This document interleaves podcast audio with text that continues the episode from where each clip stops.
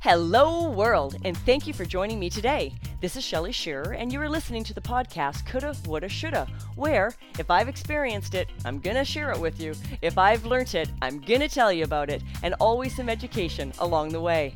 I want to talk about blood type. Now, there's a lot of people that get off on a tangent about, I don't believe this, I don't believe that. Interesting. But there are four blood types on the planet. In fact, there is a new one now, five. It's got some weird n- number, arch neutral or something. I can't remember what they call it. Call it. But um, it is a, th- these things are genetic manifestations as we've gone through the thousands and thousands and thousands of years of evolution. Yes, I believe in evolution. I, I believe that God created us and that we were not, I did not evolve from an ape.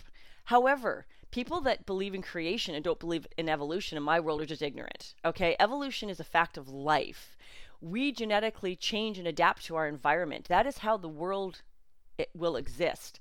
If we didn't, we would have wiped out the population a long time ago because there's enough chemicals going into our bodies right now to lay a rhino flat out. So, you know, people open your minds. Ch- change your minds open your minds be aware think outside the box and just know that there are certain things that are just scientific facts. And you know whether it fits in with your religious beliefs or not try and just marry those if you can. I don't believe that church you know science and, and, and religion are, are separate. I believe the bible was written thousands of years ago before modern technology so it doesn't relate to our technology today or our lives uh, specifically sometimes, but we we need to grasp that there is still meaning there, and there are reasons for for the teachings of the parables. Anyways, I'm off on the, some religious tangent. That's not where I was going with this, but I love the blood type thing, and people I don't believe that really. And yet, when we give blood, until they started separating, is it the plasma that they can take out of that now?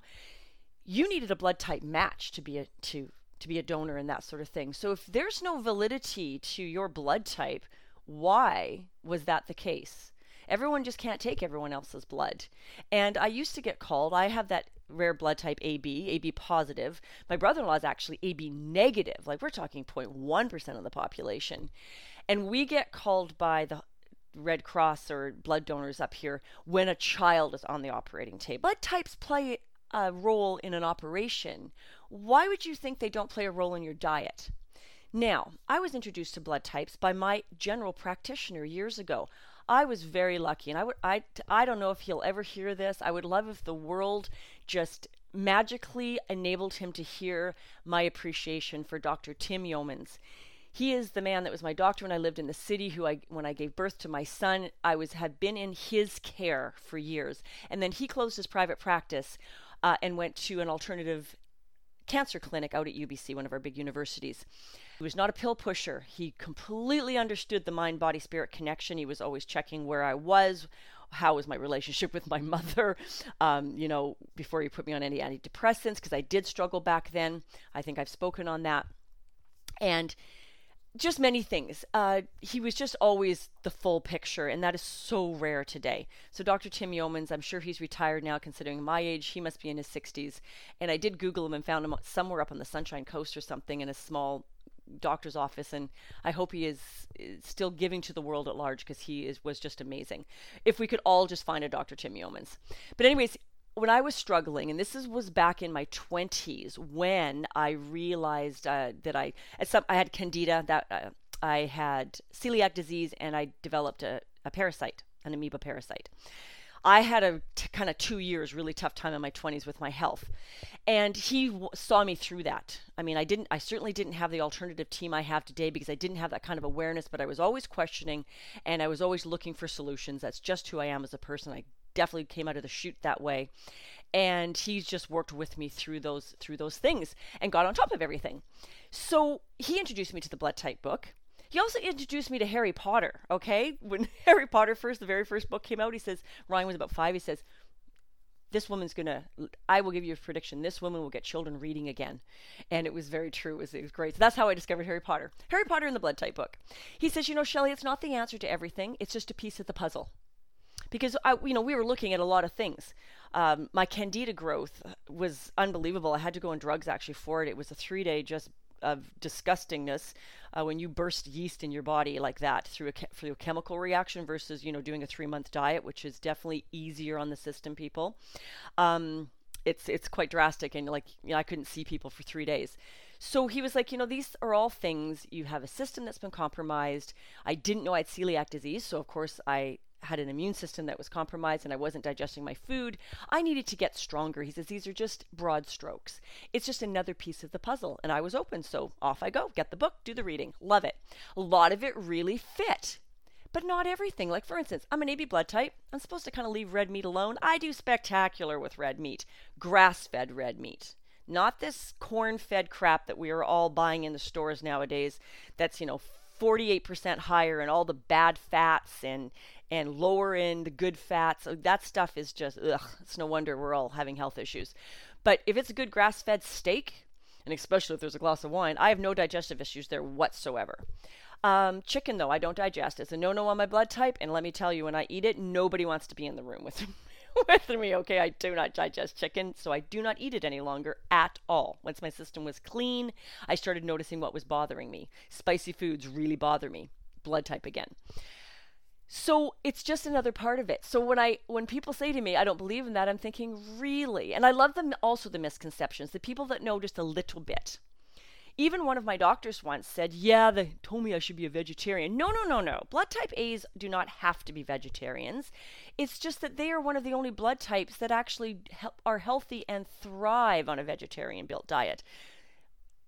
On average, again, this is broad strokes, it's not for everybody, and know your body their digestive enzymes are just lower than blood type O's. So red meats and a lot of that heavy stuff gains weight, whereas my husband, being a blood type O, when he lives on root vegetables and meat and fat, he is lean, lean, lean, lean. But unfortunately, he loves potato chips, beer, and bread. so therefore, he's usually battling his weight. So these are the types of things that you just kind of a little knowledge and work them into your diet. So for me, like I say, I gave up chicken and boy, do I ever feel better. I digest better. I don't eat red meat five times a week. I eat it once, maybe twice a week. I eat a lot of turkey. I digest it well. So know your body, but also accept that there are lots of little things that intrinsically are tied into our health. And blood type for me is absolutely one of them. And the other th- point I want to make is what have you got to lose, people? So when I'm doing health coaching, it always surprises me. It shocks me, really. I just shake my head when people say, they bring me all their issues. And then I start with some solutions, and I really am very conscious. I am not giving you solutions on things that you absolutely will not do. But there are some people that just won't do anything. Well, I'm I'm not willing to do that.